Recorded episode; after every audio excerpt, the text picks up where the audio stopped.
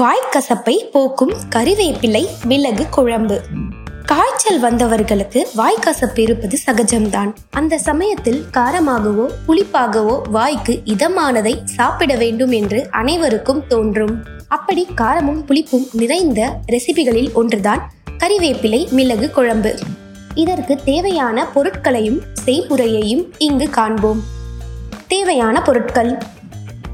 புளி தேவையான அளவு மிளகு நாலு டீஸ்பூன் கடுகு ஒரு டீஸ்பூன் பெருங்காயம் அரை டீஸ்பூன் மஞ்சள் தூள் அரை டீஸ்பூன் வறுத்த மிளகாய் மூன்று உளுத்தம் பருப்பு இரண்டு டீஸ்பூன் கறிவேப்பிலை ஒரு கப் உப்பு ஒரு டீஸ்பூன் நல்ல எண்ணெய் நாலு டேபிள் ஸ்பூன் செய்முறை முதலில் அடுப்பில் கடாயை வைத்து சூடானவுடன் ஒரு டீஸ்பூன் நல்ல எண்ணெயை ஊற்றி மிளகு மற்றும் உளுத்தம்பருப்பு சேர்த்து வறுக்க வேண்டும்.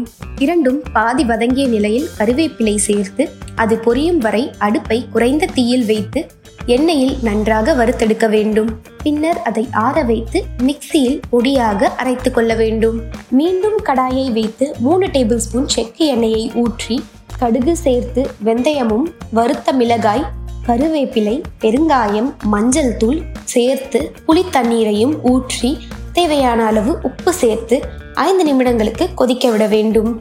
அடுத்து அரைத்து வைத்த கருவேப்பிலை பொடியை மெல்ல மெல்ல கொதிக்கும் குழம்பில் சேர்க்க வேண்டும். பின்னர் அடுப்பை மிதமான தீயில் வைத்து புளிக்காய்ச்சல் பதம் வரும் வரை சுமார் ஐந்திலிருந்து பத்து நிமிடங்களுக்கு கொதிக்க விட வேண்டும்.